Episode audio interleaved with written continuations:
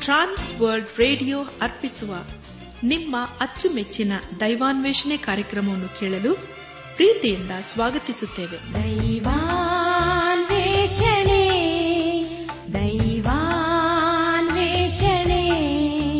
ದೈವಾನ್ವೇಷಣೆ ದೈವಾನ್ವೇಷಣೆ. ಬನ್ನಿ ಪ್ರಿಯರೇ ದೇವರ ವಾಕ್ಯವನ್ನು ಧ್ಯಾನ ಮಾಡುವ ಮುನ್ನ ಕರ್ತನ ಸಮ್ಮುಖದಲ್ಲಿ. ನಮ್ಮನ್ನು ನಾವು ತಗ್ಗಿಸಿಕೊಂಡು, ನಮ್ಮ ಶಿರವನ್ನು ಭಾಗಿಸಿ, ನಮ್ಮ ಕಣ್ಣುಗಳನ್ನು ಮುಚ್ಚಿಕೊಂಡು ಧೀನತೆಯಿಂದ ಪ್ರಾರ್ಥನೆ ಮಾಡೋಣ.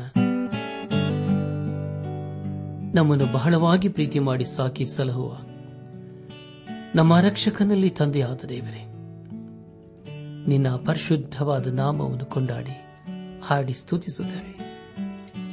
ಕರ್ತನೆ ನಿನ್ನ ನಮ್ಮನ್ನು ಯೇಸು ಕ್ರಿಸ್ತನ ಮೂಲಕ ಎಷ್ಟೋ ಪ್ರೀತಿ ಮಾಡಿ. ಪಾಪದಿಂದಲೂ ಶಾಪದಿಂದಲೂ ಮುಂದೆ ಬರುವ ದೈವ ಕೋಪದಿಂದ ನಮ್ಮನ್ನು ಬಿಡಿಸುತ್ತಾ ಬಂದಿರುವುದಕ್ಕಾಗಿ ನಿನ್ನನ್ನು ಕೊಂಡಾಡ್ತೇವೆ ಯೇಸು ಕ್ರಿಸ್ತನ ಮೂಲಕ ನಿನ್ನ ಮಕ್ಕಳಾಗುವ ಅನುಭವಕ್ಕೆ ನಮ್ಮ ನಡೆಸಿದ್ದಕ್ಕಾಗಿ ನಿನ್ನನ್ನು ಸೋದರ ಸಲ್ಲಿಸೇವಪ್ಪ ಕರ್ತನೆ, ನಾವು ಯಾವಾಗಲೂ ನಿನ್ನ ವಾಕ್ಯದ ಬೆಳಕಿನಲ್ಲಿ ನಾವು ಜೀವಿಸಲು ಸಹಾಯ ಮಾಡು. ಕಷ್ಟದಲ್ಲಿ, ಸಮಸ್ಯೆಗಳಲ್ಲಿ ನೀನೇ ನಮ್ಮ ಜೀವಿತದಲ್ಲಿ ಆಧಾರವಾಗಿದ್ದುಕೊಂಡು ಎಲ್ಲ ಸ್ಥಿತಿಗತಿಗಳಲ್ಲಿ ನೀನೇ ಕೈ ಹಿಡಿದು ನಡೆಸಪ್ಪ. ಈಗ ಕರ್ತನೆ, ನಿನ್ನ ಜೀವಳ ವಾಕ್ಯವನ್ನು ಧ್ಯಾನ ಮಾಡುವ ಮುನ್ನ ನಮ್ಮನ್ನೇ ಸಜೀವ ಯಜ್ಞವಾಗಿ ನಿನ್ನ ಹಸ್ತಗೋಪಿಸುತ್ತೇವೆ ನೀನೇ ನಮ್ಮನ್ನು ನಡೆಸು. ಎಲ್ಲ ಘನ, ಮಾನ, ಮಹಿಮೆ ನಿನಗೆ ಮಾತ್ರ ಸಲ್ಲಿಸುತ್ತಾ ನಮ್ಮ ಪ್ರಾರ್ಥನೆ, ಸ್ತುತಿ, ಸ್ತೋತ್ರಗಳನ್ನು ನಮ್ಮ ಒಡೆಯನು, ನಮ್ಮ ರಕ್ಷಕನು ಲೋಕ ವಿಮೋಚಕನೂ ಆದ. ಯೇಸು ಕ್ರಿಸ್ತನ ದಿವ್ಯ ನಾಮದಲ್ಲಿ ಸಮರ್ಪಿಸಿಕೊಳ್ಳುತ್ತೇವೆ ತಂದೆಯೇ. ಆಮೇನ್.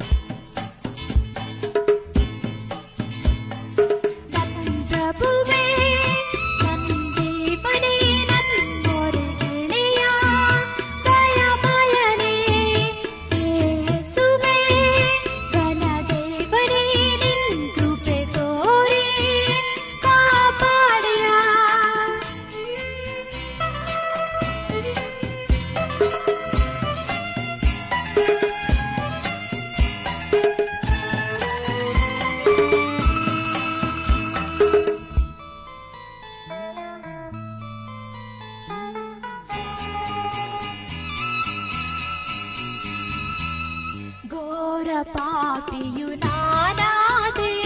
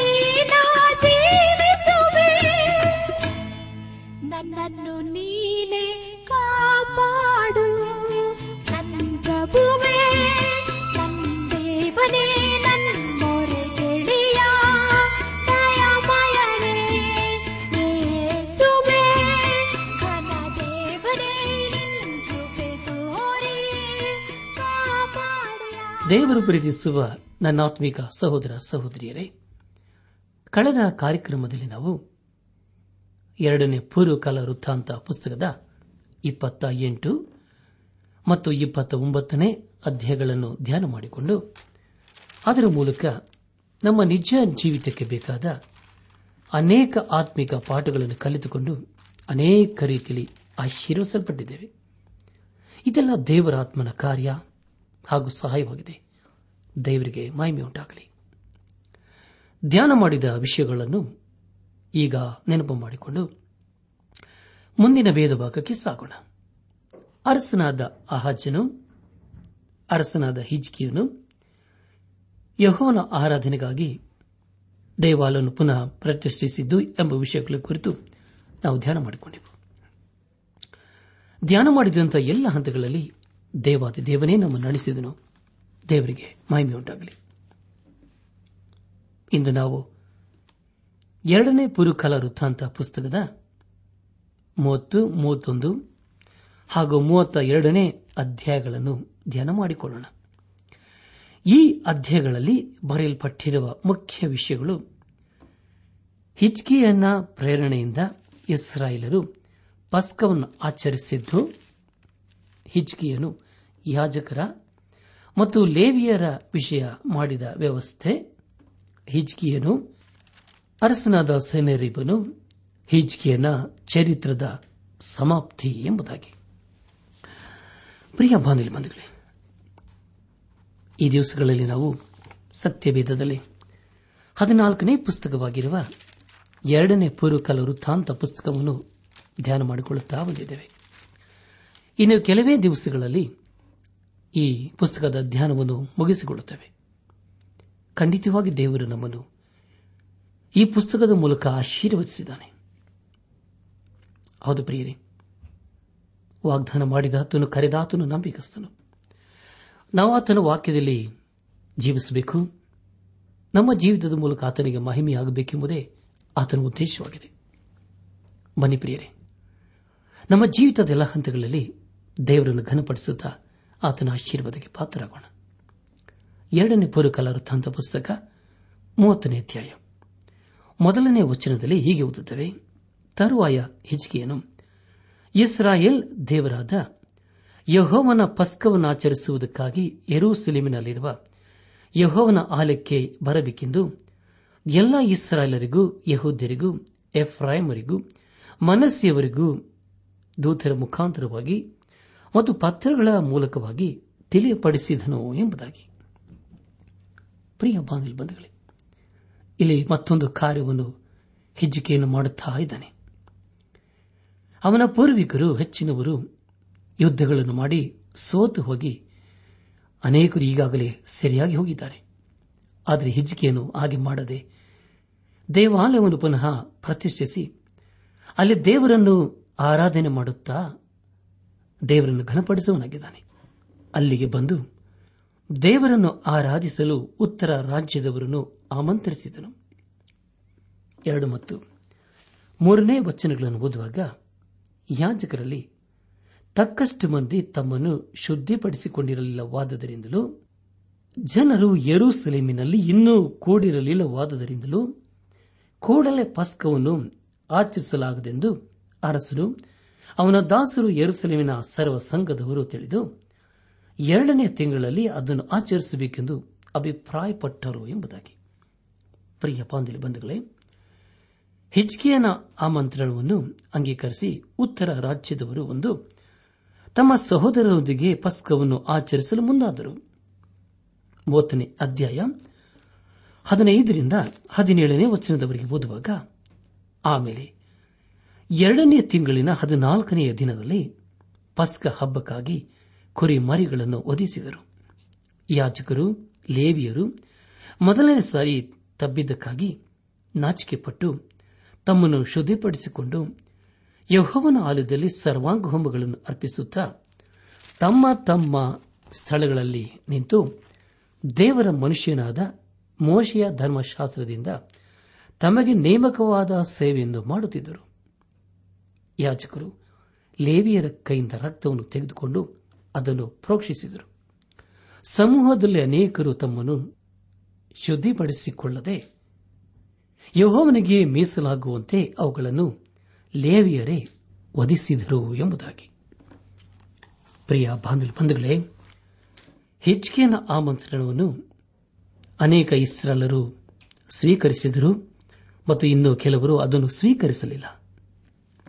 ಹದಿನೆಂಟರಿಂದ ಇಪ್ಪತ್ತನೇ ವಚನಗಳಲ್ಲಿ ಹೀಗೆ ಓದುತ್ತೇವೆ. ಜನರಲ್ಲಿ ಅನೇಕ ಅನೇಕರು ಅಂದರೆ ಹೆಚ್ಚಾಗಿ ಎಫ್ರಾಯಿಂ ಮನಸೆ ಇಸ್ಸಾಕಾರ್, ಜೇಬುಲೂನ್ ಪ್ರಾಂತಗಳವರು ತಮ್ಮನ್ನು ಶುದ್ಧಿಪಡಿಸಿಕೊಳ್ಳದೆ ಧರ್ಮಶಾಸ್ತ್ರಕ್ಕೆ ವಿರೋಧವಾದ ನೀತಿಯಿಂದ ಪಸ್ಕ ಭೋಜನವನ್ನು ಮಾಡಿದರು. ಆದರೆ ಹಿಚ್ಕಿಯನು ಯಹೋವನೇ, ದಯಾಪರನಾದ ದೇವರೇ, ದೇವಾಲಯ ಯಾತ್ರಿಕರಿರಬೇಕಾದ ಪರಿಶುದ್ಧತ್ವವು ಅನೇಕರಲ್ಲೇ ಇಲ್ಲದಿದ್ದರೂ ಪಿತೃಗಳ ದೇವರಾದ ನಿನ್ನನ್ನು ಹುಡುಕಬೇಕೆಂದು ಮನಸ್ಸು ಮಾಡಿರುವವರಿಗೆಲ್ಲ ಕ್ಷಮೆಯನ್ನು ಅನುಗ್ರಹಿಸುವುದು ವಿಜ್ಞಾಪನೆ ಮಾಡಿದ್ದರಿಂದ ಯಹೋವನು ಹೆಜ್ಕಿಯನ ಪ್ರಾರ್ಥನೆ ಲಾಲಿಸಿ ಜನರನ್ನು ಸ್ವಸ್ಥಗೊಳಿಸಿದನು ಎಂಬುದಾಗಿ. ಪ್ರಿಯ ಬಂಧು ಬಂಧುಗಳೇ ಹೆಜಿಕೆಯನ್ನು ಮಾಡಿದ ಕಾರ್ಯಗಳಲ್ಲಿ ಇದು ಅದ್ಭುತವಾಗಿತ್ತು. ಅನೇಕ ಇಸ್ರಾಯೇಲರು ಯರೂಸಲೇಮಿಗೆ ಬಂದು ದೇವರನ್ನು ಆರಾಧಿಸುವರಾದರು ಅವರಿಗೆ ತಮ್ಮ ಜೀವಿತದಲ್ಲಿ ದೇವರ ವಿಷಯದಲ್ಲಿ ಹೆಚ್ಚಾಗಿ ತಿಳಿದಿರಲಿಲ್ಲ. ಆದರೆ ಅವರು ದೇವರು ಅಸಹ್ಯ ಪಡುವ ಆರಾಧನೆಯನ್ನು ಮಾಡುತ್ತಿದ್ದರು. ಈಗ ಸತ್ಯ ದೇವರನ್ನು ಕಂಡು ಆತನನ್ನು ಆರಾಧಿಸಲು ಆತನಿಗೆ ವಿಧೇಯರಾಗಲು ಮುಂದಾಗಿದ್ದಾರೆ. ಹಿಜ್ಕಿಯನ್ನು ಅವರಿಗಾಗಿ ದೇವರಲ್ಲಿ ಪ್ರಾರ್ಥಿಸಿದರು. ಅದಕ್ಕೆ ದೇವರು ತಕ್ಕ ಸಮಯದಲ್ಲಿ ಉತ್ತರ ಕೊಟ್ಟನು. ನಮ್ಮ ಧ್ಯಾನವನ್ನು ಮುಂದುವರೆಸಿ ಮೂವತ್ತನೇ ಅಧ್ಯಾಯ ಇಪ್ಪತ್ತ ಒಂದನೇ ವಚನವನ್ನು ಓದುವಾಗ ಯರೂಸಲೇಮಿನಲ್ಲಿ ಕೂಡಿ ಬಂದ ಇಸ್ರಾಲರು ಏಳು ದಿನಗಳವರೆಗೂ ಮಹಾ ಸಂತೋಷದಿಂದ ಹುಳಿಯಿಲ್ಲದ ರೊಟ್ಟಿಗಳ ಹಬ್ಬವನ್ನು ಆಚರಿಸುತ್ತಾ ಇದ್ದರು. ಲೇವಿಯರು ಯಾಚಕರು ಮಹಾವಾದ್ಯದೊಡನೆ ಯಹೋವನನ್ನು ಪ್ರತಿದಿನವೂ ಕೀರ್ತಿಸುತ್ತಾ ಇದ್ದರು ಎಂಬುದಾಗಿ. ಪ್ರಿಯರೇ, ಜನರು ದೇವರಲ್ಲಿ ಆಸಕ್ತಿಯನ್ನು ತೋರಿಸಿ ಪಸ್ಕವನ್ನು ಆಚರಿಸಲು ಒಂದು ವಾರವನ್ನು ಹೆಚ್ಚಿಸಿದರು. ಇಪ್ಪತ್ತ ಮೂರನೇ ವಚನದಲ್ಲಿ ಹೀಗೆ ಓದುತ್ತೇವೆ.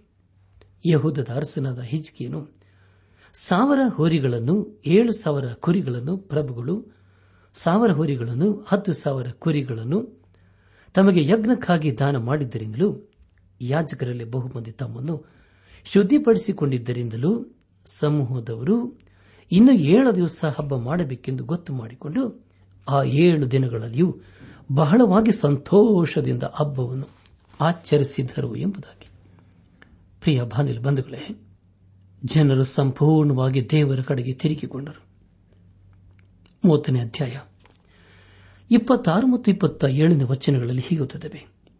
ದಾವಿದನ ಮಗನು, ಇಸ್ರಾಯೇಲರ ಅರಸನೂ ಆದ ಸಲೋಮನನ ಕಾಲದಿಂದ ಯರೂಸಲೇಮಿನಲ್ಲಿ ಅಂಥ ಉತ್ಸವವು ನಡೆದಿರಲಿಲ್ಲವಾದುದರಿಂದ ಯರೂಸಲೇಮಿನಲ್ಲಿ ಬಹು ಸಂತೋಷ ಉಂಟಾಯಿತು ಆಮೇಲೆ ಯಾಜಕರಾಗಿದ್ದ ಲೇಬಿಯರು ಎದ್ದು ನಿಂತು ಜನರನ್ನು ಆಶೀರ್ವದಿಸಿದರು. ಅವರ ಸ್ವರವು ದೇವರಿಗೆ ಕೇಳಿಸಿತು. ಅವರ ಪ್ರಾರ್ಥನೆಯು ಪರಲೋಕದಲ್ಲಿರುವ ಆತನ ಪರಿಶುದ್ಧ ನಿವಾಸಕ್ಕೆ ಮುಟ್ಟಿತು ಎಂಬುದಾಗಿ. ಪ್ರಿಯ ಬಾದಲ್ ಬದಲೇ ಇದು ಎಂಥ ಅದ್ಭುತವಾದಂಥ ಸಂಗತಿಯಲ್ಲವೇ? ಇಲ್ಲಿ ಹೆಜ್ಜಿಕೆಯನು ತನ್ನ ತಂದೆಯು ಆರಿಸುತ್ತಾ ಇದ್ದ ಆಸೆ ಪಡ ವಸ್ತುಗಳನ್ನು ಅಲ್ಲಿಂದ ತೆಗೆದುಹಾಕಿ ಸತ್ಯ ದೇವರನ್ನು ಆರಾಧಿಸಲು ಜನರನ್ನು ಪ್ರೋತ್ಸಾಹಿಸುತ್ತಿದ್ದಾನೆ. ಇಲ್ಲಿಗೆ ಎರಡನೇ ಪೂರ್ವಕಾಲ ವೃತ್ತಾಂತ ಪುಸ್ತಕದ ಮೂವತ್ತನೇ ಅಧ್ಯಾಯ ಮುಕ್ತಾಯವಾಯಿತು. ಇಲ್ಲಿವರೆಗೂ ದೇವಾದ ದೇವನನ್ನು ನಡೆಸಿದನು. ದೇವರಿಗೆ ಮಹಿಮೆಯುಂಟಾಗಲಿ ಮುಂದೆ ನಾವು ಮೂವತ್ತೊಂದನೇ ಅಧ್ಯಾಯವನ್ನು ಧ್ಯಾನ ಮಾಡಿಕೊಳ್ಳೋಣ. ಮೂವತ್ತೊಂದನೇ ಅಧ್ಯಾಯ ಮೊದಲನೇ ವಚನದಲ್ಲಿ ಹೀಗೆ ಓದುತ್ತೇವೆ. ಇದಾದ ನಂತರ ನೆರೆದು ಬಂದ ಇಸ್ರಾಲೆಲ್ಲರೂ ಯಹೂದ ದೇಶದ ಪಟ್ಟಣಗಳಿಗೆ ಹೋಗಿ ಕಲ್ಲು ಕಂಬಗಳನ್ನು ಒಡೆದು ಹಾಳು ಮಾಡಿಬಿಟ್ಟರು. ಯಹೂದ, ಬೆನ್ಯಾಮಿನ್ ಪ್ರಾಂತಗಳಲ್ಲದೆ ಎಫ್ರಾಯಿಂ ಮನಸೆ ಪ್ರಾಂತಗಳಲ್ಲಿಯೂ ಯಾವುದೊಂದನ್ನು ಉಳಿಸಲಿಲ್ಲ ಆಮೇಲೆ ಇಸ್ರಲೆಲ್ಲರೂ ತಮ್ಮ ತಮ್ಮ ಸ್ವಾಸ್ಥ್ಯವಿರುವ ಪಟ್ಟಣಗಳಿಗೆ ಹೋದರು ಎಂಬುದಾಗಿ. ಪ್ರಿಯ ಬಂಧುಗಳೇ, ಇದಾದ ನಂತರ ಅವರಲ್ಲಿ ಅನೇಕ ಬದಲಾವಣೆಗಳು ಕಂಡುಬಂದಿತು. ಇದಕ್ಕೆಲ್ಲ ಹಿಜಿಕೆಯೇ ಕಾರಣನಾಗಿದ್ದಾನೆ. ಮೂವತ್ತೊಂದನೇ ಅಧ್ಯಾಯ. ಇಪ್ಪತ್ತು ಮತ್ತು ಇಪ್ಪತ್ತೊಂದನೇ ವಚನಗಳಲ್ಲಿ ಹೀಗೆ ಗೊತ್ತಿದ್ದೇವೆ ಹಿಚ್ಕಿಯನು ಯಹೂದದಲ್ಲೆಲ್ಲ ಇದೇ ವ್ಯವಸ್ಥೆಯನ್ನು ಮಾಡಿದನು. ಅವನು ತನ್ನ ದೇವರಾದ ಯಹೋವನಿಗೆ ಒಳ್ಳೆಯವನು, ನೀತಿವಂತನು ನಂಬಿಗಸ್ತನು ಆಗಿ ನಡೆದು, ಅವನು ತನ್ನ ದೇವರ ಒಲುಮೆಯನ್ನು ಪಡೆಕೊಳ್ಳುವುದಕ್ಕೋಸ್ಕರ ದೇವಾಲಯದ ಸೇವಾ ಸಂಬಂಧದಲ್ಲಿಯೂ ಧರ್ಮಶಾಸ್ತ್ರ ವಿಧಿಗಳ ಸಂಬಂಧದಲ್ಲಿಯೂ ತಾನು ಪ್ರಾರಂಭಿಸಿದ ಎಲ್ಲಾ ಕಾರ್ಯಗಳನ್ನು ಯಥಾರ್ಥ ಚಿತ್ತದಿಂದ ಮಾಡಿ ಕೊನೆಗಾಣಿಸಿದನು ಎಂಬುದಾಗಿ. ಪ್ರಿಯ ಬಾನಿಲಿ ಬಂಧುಗಳೇ, ಈಗ ಹಿಜ್ಕಿಯನ ಜೀವಿತದ ಕುರಿತು ತಿಳಿದುಕೊಳ್ಳುತ್ತೇವೆ. ಮೊದಲು ಅವನು ನಂಬಿಗಸ್ತನಾಗಿದ್ದನು. ಪ್ರಿಯ ಬಾಂಧವ ಬಂಧುಗಳೇ, ಒಬ್ಬ ವ್ಯಕ್ತಿ ರಕ್ಷಿಸಲ್ಪಡಬೇಕಾದರೆ ಅವನು ಮೊದಲು ಯೇಸು ಕ್ರಿಸ್ತನ ನಂಬಬೇಕು. ಪೇತ್ರನು ಯೇಸು ಕ್ರಿಸ್ತನನ್ನು ಪ್ರಾರಂಭದಲ್ಲಿ ನಂಬಲಿಲ್ಲ. ಮತ್ತೆ ಬರೆದ ಸುವಾರ್ತೆ ಹದಿನಾರನೇ ಅಧ್ಯಾಯ ಹದಿನೇಳನೇ ವಚನದಲ್ಲಿ ಹೀಗೆ ಓದುತ್ತವೆ. ಅದಕ್ಕೆ ಯೇಸು, ಎಲ್ಲ, ನಂಬಿಕೆ ಇಲ್ಲದಂಥ ಮೂರ್ಖ ಸಂತಾನವೇ, ನಾನು ಇನ್ನೆಷ್ಟು ದಿನ ನಿಮ್ಮ ಸಂಗಡಿರಲಿ ಇನ್ನೆಷ್ಟು ದಿನ ನಿಮ್ಮನ್ನು ಸಹಿಸಿಕೊಳ್ಳಲಿ, ಅವನನ್ನು ಇಲ್ಲಿಗೆ ನನ್ನ ಬಳಿಗೆ ತಕ್ಕೊಂಡು ಬನ್ನಿರಿ ಅಂದನು ಎಂಬುದಾಗಿ. ಪ್ರಿಯ ಬಾನಿಲ್ ಬಂಧುಗಳೇ, ನಂಬಿಕೆಯು ಸ್ವಾರ್ಥದ ಕುರಿತು ಚಿಂತಿಸುವುದಿಲ್ಲ. ಅಪ್ಪಸಲದ ಪೌಲನು ಎಫ್ಎಸ್ದವರಿಗೆ ಬರೆದ ಪತ್ರಿಕೆ ಎರಡನೇ ಅಧ್ಯಾಯ ಎಂಟನೇ ವಚನದಲ್ಲಿ ಹೀಗೆ ಬರೆಯುತ್ತಾನೆ, ನಂಬಿಕೆಯ ಮೂಲಕ ಕೃಪೆಯಿಂದಲೇ ರಕ್ಷಣೆ ಹೊಂದಿದವರಾಗಿದ್ದೀರಿ. ಆ ರಕ್ಷಣೆಯು ನಿಮ್ಮಿಂದ ಉಂಟಾದುದಲ್ಲ ಅದು ದೇವರ ವರವೇ ಎಂಬುದಾಗಿ. ಪ್ರಿಯ ಬಾಂಧವ ಬಂಧುಗಳೇ, ಆ ನಂಬಿಕೆಗೆ ಯೇಸು ಕ್ರಿಸ್ತನೇ ಕಾರಣನಾಗಿದ್ದಾನೆ. ಹೆಜ್ಜಿಗೆಯನ್ನು ಕೇವಲ ನಂಬಿಕೆಯ ಮನುಷ್ಯನು ಆಗಿರದೆ ಪ್ರಾರ್ಥನೆಯ ಮನುಷ್ಯನು ಸಹ ಆಗಿದನು. ಇಲ್ಲಿಗೆ ಎರಡನೇ ಪೂರ್ವಕಾಲ ವೃತ್ತಾಂತ ಪುಸ್ತಕದ ಮೂವತ್ತೊಂದನೇ ಅಧ್ಯಾಯವು ಮುಕ್ತಾಯವಾಯಿತು. ಇಲ್ಲಿವರೆಗೂ ದೇವಾದ ದೇವರು ನಮ್ಮ ನಡೆಸಿದನು, ದೇವರಿಗೆ ಮಹಿಮೆಯುಂಟಾಗಲಿ. ಮುಂದೆ ನಾವು ಮೂವತ್ತ ಎರಡನೇ ಅಧ್ಯಾಯವನ್ನು ಧ್ಯಾನ ಮಾಡಿಕೊಳ್ಳೋಣ. ಮೂವತ್ತೆರಡನೇ ಅಧ್ಯಾಯದ ಮೊದಲನೇ ವಚನದಲ್ಲಿ ಹೀಗೆ ಓದುತ್ತೇವೆ ಈ ಭಕ್ತಿ ಕಾರ್ಯಗಳಾದ ನಂತರ ಆ ಶಿವರದ ಅರಸನಾದ ಸನೇರೀಬನು ಯುದ್ದಕ್ಕೆ ಹೊರಟು ಯಹೂದದಲ್ಲಿ ನುಗ್ಗಿ ಕೋಟೆ, ಕೊತ್ತಲುಗಳುಳ್ಳ ಪಟ್ಟಣಗಳನ್ನು ಸ್ವಾಧೀನ ಮಾಡಿಕೊಳ್ಳಬೇಕೆಂದು ಅವುಗಳಿಗೆ ಮುತ್ತಿಗೆ ಹಾಕಿದನು ಎಂಬುದಾಗಿ. ಪ್ರಿಯ ಬಾನಿಲ್ ಬಂಧುಗಳೇ ಹಿಜಿಗೆಯನು ತನ್ನ ದೇಶದ ಕೋಟೆಗಳನ್ನು ಭದ್ರಪಡಿಸಿದನು. ಅವನ ನಂಬಿಕೆಯು ದೇವರ ಮೇಲೆ ಇತ್ತು. ತನ್ನ ಜನರು ದೇವರನ್ನು ನಂಬಬೇಕು. ಮತ್ತು ಆತನ ಕಡೆಗೆ ತಿರುಗಬೇಕೆಂಬುದೇ ಆತನ ಉದ್ದೇಶವಾಗಿತ್ತು. ಹಾಗೂ ಅವನ ಪ್ರಾರ್ಥನೆಯಾಗಿತ್ತು. ಮೂವತ್ತೆರಡನೇ ಅಧ್ಯಾಯ. ಏಳು ಮತ್ತು ಎಂಟನೇ ವಚನಗಳಲ್ಲಿ ಹೀಗೆ ಓದುತ್ತೇವೆ. ಶಿವರ್ಯದ ಅರಸನಿಗೂ, ಅವನೊಂದಿಗಿರುವ ಆ ದೊಡ್ಡ ಗುಂಪಿಗೂ ಅಂಜಬಿಡಿರಿ, ಕಳವಳ ಪಡೆಬಿಡಿರಿ. ಅವನಿಗಿರುವ ಸಹಾಯಕ್ಕಿಂತ ನಮಗಿರುವ ಸಹಾಯವು ದೊಡ್ಡದು. ಅವನಿಗಿರುವ ಸಹಾಯವು ಮಾಂಸದ ತೋಳು ನಮಗಾದರೂ ನಮ್ಮ ದೇವರಾದ ಯಹೋಮನೆ ಆತನು ನಮಗೆ ನೇರವಾಗಿ ಯುದ್ದಗಳಲ್ಲಿ ನಮಗೋಸ್ಕರ ಕಾದಾಡುವನೆಂದು ಹೇಳಿ ಧೈರ್ಯಪಡಿಸಿದನು. ಜನರು, ಯಹೂದದ ಅರಸನಾದ ಹಿಜ್ಕಿಯನ ಮಾತುಗಳನ್ನು ಕೇಳಿ ಭರವಸೆವುಳ್ಳವರಾದರು ಎಂಬುದಾಗಿ. ಪ್ರಿಯ ಬಂಧುಗಳೇ, ಜನರು ದೇವರು ನಂಬಿ ಆತನಲ್ಲಿ ಭರವಸೆ ಇಡುವರಾದರು ನಮ್ಮ ಧ್ಯಾನವನ್ನು ಮುಂದುವರೆಸಿ. ಎರಡನೇ ಪುರುಕಾಲ ವೃತ್ತಾಂತ ಪುಸ್ತಕ ಮೂವತ್ತೆರಡನೇ ಅಧ್ಯಾಯ. ಹದಿನಾಲ್ಕು ಮತ್ತು ಹದಿನೈದನೇ ವಚನಗಳನ್ನು ಓದುವಾಗ, ನನ್ನ ತಂದೆ ತಾತಂದಿರು, ನಾಶ ಮಾಡಿಬಿಟ್ಟ ಆ ಜನಾಂಗಗಳ ದೇವರುಗಳಲ್ಲಿ ಯಾವನು ತನ್ನ ಪ್ರಜೆಯನ್ನು ತನ್ನ ಕೈಯಿಂದ ಬಿಡಿಸುವುದಕ್ಕೆ ಸಮರ್ಥನಾಗಿದ್ದನು? ಹಾಗಾದರೆ ನಿಮ್ಮ ದೇವರು ನಿಮ್ಮನ್ನು ನನ್ನ ಕೈಗೆ ಸಿಕ್ಕದಂತೆ ತಪ್ಪಿಸಿ ಕಾಪಾಡುವುದಕ್ಕೆ ಶಕ್ತನಾಗಿರುವನೋ? ನೀವು ಹಿಚ್ಚಿಕೆಯಿಂದ ಮರಳಾಗಿ ಈ ಪ್ರಕಾರ ಮೋಸ ಹೋಗಬೇಡಿರಿ. ಅವನನ್ನು ನಂಬಲು ಬೇಡಿರಿ ಎಂಬುದಾಗಿ ಸೈನ್ಯರಿಬ್ಬನು ಹಿಚ್ಕಿಯನ್ನು ಕುರಿತು ಹೇಳುವುದನ್ನು ಕಾಣುತ್ತೇವೆ ಪ್ರಿಯ ಬಾನುಲಿ ಬಂಧುಗಳೇ, ಹದಿನೇಳನೇ ವಚನದಲ್ಲಿ ಹೀಗೆ ಓದುತ್ತೇವೆ. ತನ್ನ ಸೇವಕರ ಮುಖಾಂತರ ಹೇಳಿ ಕಳಿಸಿದ್ದಲ್ಲದೆ ಇಸ್ರಾಯೇಲ್ ದೇವರಾದ ಯಹವನನ್ನು ನಿಂದಿಸಿ ದೂಷಿಸುವುದಕ್ಕಾಗಿ ತಮ್ಮ ಜನರನ್ನು ತನ್ನ ಕೈಯಿಂದ ಬಿಡಿಸಲಾರದೆ ಹೋದಂತೆ ಹಿಜ್ಗಿಯನ ದೇವರು ತನ್ನ ಪ್ರಜೆಯನ್ನು ತನ್ನ ಕೈಯಿಂದ ಬಿಡಿಸಲಾರನು ಎಂಬವಾಗಿ ಪತ್ರದಲ್ಲಿ ಬರೆದು ಕಳಿಸಿದನು ಎಂಬುದಾಗಿ. ಪ್ರಿಯ ಬಾನಿಲ್ ಬಂಧುಗಳೇ, ಇದರ ಕುರಿತು ನಾವು ಎರಡನೇ ಅರಸುಗಳ ಪುಸ್ತಕದಲ್ಲಿ ಬರೆಯಲಾಗಿದೆ.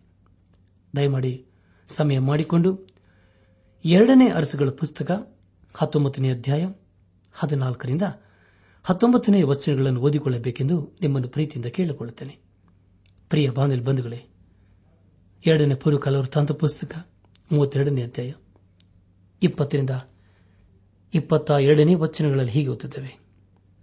ಈ ಕಾರಣದಿಂದ ಅರಸನಾದ ಹಿಜ್ಕಿಯನು ಆ ಮೋಚನ ಮಗನಾದ ಯಶಾಯನೆಂಬ ಪ್ರವಾದಿಯು ಪರಲೋಕಕ್ಕೆ ಮೊರೆಯಿಟ್ಟು ಪ್ರಾರ್ಥಿಸಲು ಯೋಹೋವನು ದೂತನನ್ನು ಕಳಿಸಿ ಅಶ್ಯೂರದ ಅರಸನ ದಂಡಿನಲ್ಲಿದ್ದ ಎಲ್ಲ ಶೂರರನ್ನು ನಾಯಕರನ್ನು ಅಧಿಪತಿಗಳನ್ನು ಸಂಹರಿಸಿದನು. ಅರಸನು ನಾಚಿಕೆಯಿಂದ ತನ್ನ ದೇಶಕ್ಕೆ ಹಿಂದಿರುಗಬೇಕಾಯಿತು. ಅಲ್ಲಿ ಅವನು ತನ್ನ ದೇವರ ಗುಡಿಗೆ ಹೋಗಿದ್ದಾಗ ಅವನ ಸ್ವಂತ ಮಕ್ಕಳೇ ಅವನನ್ನು ಕತ್ತಿಯಿಂದ ಕೊಂದರು. ಹೀಗೆ ಯಹೋವನು ಹಿಜ್ಕಿಯನನ್ನು, ಯರುಸಲೇಮಿನವರನ್ನು ಐಶ್ವರ್ಯದ ಅರಸನಾದ ಸೇನೆರೀಬನ ಕೈಗೂ, ಸೂತ್ರನ ಎಲ್ಲಾ ಶತ್ರುಗಳ ಕೈಗೂ ಸಿಕ್ಕದಂತೆ ತಪ್ಪಿಸಿ ಕಾಪಾಡುತ್ತಿದ್ದನು ಎಂಬುದಾಗಿ. ಪ್ರಿಯ ಬಾನಲಿ ಬಂಧುಗಳೇ, ಹಿಜ್ಕಿಯನು ದೇವರನ್ನು ನಂಬಿ ಆತನಲ್ಲಿ ಭರವಸೆ ಇಟ್ಟುಕೊಂಡು ತನ್ನ ರಾಜ್ಯವನ್ನು ಅದ್ಭುತ ರೀತಿಯಲ್ಲಿ ನಡೆಸಿದನು ಹಾಗೂ ಪಾವರನ್ನು ಪಾಪದಿಂದ ಬಿಡಿಸಿದನು. ಇಪ್ಪತ್ನಾಲ್ಕನೇ ವಚನದ ಹೇಗೆ ಓದುತ್ತವೆ? ಆ ಕಾಲದಲ್ಲಿ ಹಿಜ್ಕಿಯನು ಮರಣಕರ ರೋಗದಲ್ಲಿ ಬಿದ್ದನು. ಆಗ ಅವನು ದೇವರನ್ನು ಪ್ರಾರ್ಥಿಸಲು ಆತನು ಸದುತ್ತರವನ್ನು ದಯಪಾಲಿಸಿ ಅವನಿಗೆ ಒಂದು ಗುರುತನ್ನು ಅನುಗ್ರಹಿಸಿದನು ಎಂಬುದಾಗಿ. ಪ್ರಿಯ ಬಾನಿಲ್ ಬಂಧುಗಳೇ, ಅರಸನಾದ ಹಿಜ್ಕಿಯನು ಎಲ್ಲಿ ಪ್ರಾರ್ಥನೆ ಮಾಡುತ್ತಿದ್ದನು ಎಂಬುದಾಗಿ ಎರಡನೇ ಅರಸುಗಳ ಪುಸ್ತಕ ಇಪ್ಪತ್ತನೇ ಅಧ್ಯಾಯದಲ್ಲಿ ನಾವು ಓದುತ್ತೇವೆ. ನಮ್ಮ ಧ್ಯಾನವನ್ನು ಮುಂದುವರೆಸಿ. ಎರಡನೇ ಪುರುಕಾಲ ಪುಸ್ತಕ ಮೂವತ್ತೆರಡನೇ ಅಧ್ಯಾಯ ಇಪ್ಪತ್ತೈದರಿಂದ ಇಪ್ಪತ್ತ ಏಳನೇ ವಚನದವರೆಗೆ ಓದುವಾಗ, ಆದರೆ ಹಿಜ್ಕಿಯನು ಈ ಉಪಕಾರಕ್ಕೆ ತಕ್ಕಂತೆ ನಡೆಯದೆ ಅಹಂಕಾರಿಯಾದುದರಿಂದ ಯಹೂದದ ಮೇಲೆಯೂ ಯರೂಸಲೇಮಿನ ಮೇಲೆಯೂ ದೇವ ಕೋಪ ಉಂಟಾಯಿತು. ಹೆಚ್ಚಿಗೆಯನು, ತನ್ನ ಗರ್ವವನ್ನು ಬಿಟ್ಟು ಯೆರೂಸಲೇಮಿನವರೊಡನೆ ತನ್ನನ್ನು ತಗ್ಗಿಸಿಕೊಂಡಿದ್ದರಿಂದ ಅವನ ಜೀವಮಾನದಲ್ಲಿ ಯಹೋವನ ಕೋಪವು ಅವರ ಮೇಲೆ ಬರಲಿಲ್ಲ. ಹಿಜ್ಕೇನಿಗೆ ಅತ್ಯಧಿಕವಾದ ಧನ ಘನತೆಗಳು ಒದಗಿದವು. ಅವನು ಬೆಳ್ಳಿ ಬಂಗಾರ, ರತ್ನ, ಪರಿಮಳ, ದ್ರವ್ಯ, ಗುರಾಣಿ ಮುಂತಾದ ಶ್ರೇಷ್ಠ ಯುದ್ಧ ಇವುಗಳನ್ನಿಡುವುದಕ್ಕೋಸ್ಕರ ಭಂಡಾರಗಳನ್ನು, ಧಾನ್ಯ ದ್ರಾಕ್ಷರಸ ಎಣ್ಣೆ ಇವುಗಳನ್ನು ಸಂಗ್ರಹಿಸುವುದಕ್ಕೋಸ್ಕರ, ಉಗ್ರಾಣಗಳನ್ನು, ಆಯಾ ಜಾತಿಯ ಪಶುಗಳಿಗೋಸ್ಕರ ಕೊಟ್ಟಿಗೆಗಳನ್ನು, ಆಡು ಕುರಿಗಳಿಗೋಸ್ಕರ ಹಟ್ಟಿಗಳನ್ನು ಸಿದ್ಧ ಮಾಡಿಸಿಕೊಂಡನು ಎಂಬುದಾಗಿ. ಪ್ರಿಯ ಬಂಧುಗಳೇ, ಅರಸನಾದ ಅಹಬನ ಕಾಲದಲ್ಲಿ ಯಹುದ ರಾಜ್ಯವು ಬಹಳ ಬಡತನಕ್ಕೆ ಬಂದಿತ್ತು. ಆದರೆ ಹಿಜ್ಕಿಯನ ಕಾಲದಲ್ಲಿ ಅವನ ದೇಶವು ಸಮೃದ್ಧಿಯಿಂದ ತುಂಬಿತ್ತು. ಕೊನೆಯದಾಗಿ, ಎರಡನೇ ಪೂರ್ವಕಾಲ ವೃತ್ತಾಂತ ಪುಸ್ತಕ, ಮೂವತ್ತೆರಡನೇ ಅಧ್ಯಾಯ. ಮೂವತ್ತೊಂದರಿಂದ ಮೂವತ್ತ ಮೂರನೇ ವಚನದವರೆಗೆ ಓದುವಾಗ, ಪ್ರಿಯ ಬಾಂಧವ್ಯ ಬಂಧುಗಳೇ, ಈ ವಚನಗಳ ಮೂಲಕ ನಾವು ತಿಳಿದುಕೊಳ್ಳುವುದೇನೆಂದರೆ, ಮೊದಲದಾಗಿ ನಾವು ಪ್ರಾಮಾಣಿಕರಾಗಿರಬೇಕು, ಎರಡನೇದಾಗಿ ನಾವು ಸತ್ಯವನ್ನು ಆಚರಿಸುವವರಾಗಿರಬೇಕು, ಮೂರನೇದಾಗಿ ನಂಬುವರಾಗಿರಬೇಕು ನಾಲ್ಕನೇದಾಗಿ ಪರಿಶುದ್ಧರಾಗಿರಬೇಕು. ಐದನೇದಾಗಿ, ನಾವು ನಮ್ಮನ್ನು ಕರ್ತನಿಗೋಸ್ಕರ ಸಮರ್ಪಿಸಿಕೊಳ್ಳಬೇಕು. ಪ್ರಿಯ ಬಾಂಧವ್ಯ ಬಂಧುಗಳೇ, ಎಲ್ಲ ವಿಷಯಗಳನ್ನು ಕೇಳಿಸಿಕೊಂಡಿದ್ದೇವೆ. ನಾವು ದೇವರ ವಾಕ್ಯವನ್ನು ಕೇಳಿಸಿಕೊಂಡಿದ್ದೇವೆ. ಇಂದು ನಮ್ಮ ಜೀವಿತವನ್ನು ಯೇಸು ಕ್ರಿಸ್ತನಿಗೆ ಸಮರ್ಪಿಸಿಕೊಂಡು ಜೀವಿಸುವುದಾದರೆ, ಅದಕ್ಕಿಂತ ಉತ್ತಮವಾದಂಥ ತೀರ್ಮಾನವು ಮತ್ತೊಂದಿಲ್ಲ. ಯೇಸು ಕ್ರಿಸ್ತನು ತನ್ನ ಎರಡೂ ಕೈಗಳಿಂದ ನಮ್ಮನ್ನು ಕರೆಯುತ್ತಾ ಇದ್ದಾನೆ. ನಾವು ಆತನ ವಾಕ್ಯಕ್ಕೆ ವಿಧೇಯರಾಗಿ, ಬದ್ಧರಾಗಿ, ಅಧೀನರಾಗಿ ಜೀವಿಸುವುದಾದರೆ ಖಂಡಿತವಾಗಿ ದೇವರ ಉನ್ನತವಾದ ವಾಗ್ದಾನಗಳು ನಮ್ಮ ಜೀವಿತದಲ್ಲಿ ನೆರವೇರುತ್ತವೆ. ಬನ್ನಿ ಪ್ರಿಯರೇ, ನಮ್ಮ ಜೀವಿತದಲ್ಲಿ ದೇವರನ್ನು ಘನಪಡಿಸುತ್ತಾ ಮಹಿಮೆ ಪಡಿಸುತ್ತಾ ಆತನ ಆಶೀರ್ವಾದಕ್ಕೆ ಪಾತ್ರರಾಗೋಣ. ಆಗಾಗುವಂತೆ ತಂದೆಯಾದ ದೇವರು ಯೇಸು ಕ್ರಿಸ್ತನ ಮೂಲಕ ನಮ್ಮೆಲ್ಲರನ್ನು ಆಶೀರ್ವದಿಸಿ ನಡೆಸಲು. ಮಾನವ ರಕ್ಷಕನಾಗಿಯೇಸುವು ತನ್ನ ಪ್ರಾಣ ಕೋಟನು ತನ್ನ ಪ್ರಾಣ ಕೋಟನು ಹೇ ಮಾನವ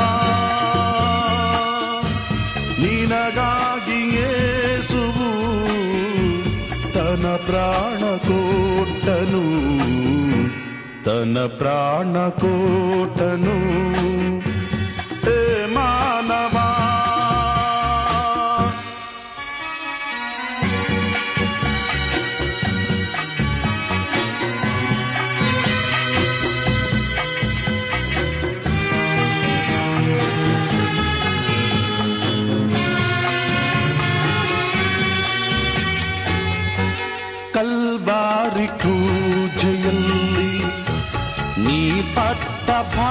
ಬಾಧೆಯು ಅತಿ ಘೋರವಾದದು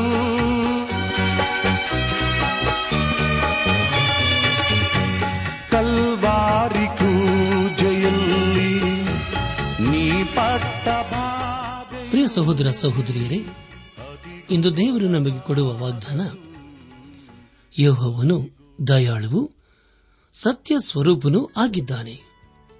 ದಾರಿ ತಪ್ಪಿದವರನ್ನು ಬೋಧಿಸಿ ಸನ್ಮಾರ್ಗದಲ್ಲಿ ನಡೆಸುವನು.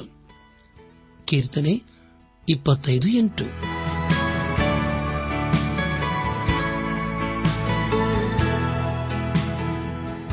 ಪ್ರಿಯರೇ, ಇದುವರೆಗೂ ಆಲಿಸಿದ ದೈವಾನ್ವೇಷಣೆ ಕಾರ್ಯಕ್ರಮವು ನಿಮ್ಮ ಮನಸ್ಸಿಗೆ ಸಮಾಧಾನ, ಸಂತೋಷ ನೀಡಿದೆ ಎಂದು ನಾವು ನಂಬುತ್ತೇವೆ. ನಮ್ಮೆಲ್ಲರ ಸೃಷ್ಟಿಕರ್ತನಾದ ಏಸು ನಮ್ಮೊಂದಿಗೆ ಸದಾ ಇರುವಾತನಾಗಿದ್ದಾನೆ. ನಿಮ್ಮ ಚಿಂತೆ, ದುಃಖ, ಕಾಯಿಲೆ, ಕಷ್ಟಗಳ ಪರಿಹಾರಕ್ಕಾಗಿ ಆತನ ಹೆಸರಿನಲ್ಲಿ ಪ್ರಾರ್ಥಿಸಿರಿ. ನೀವು ನಮ್ಮ ವಿಳಾಸಕ್ಕೆ ಸಂಪರ್ಕಿಸುವುದಾದರೆ ನಾವು ನಿಮಗಾಗಿ ಪ್ರಾರ್ಥಿಸುತ್ತೇವೆ ಹಾಗೂ ಉತ್ತರಿಸುತ್ತೇವೆ.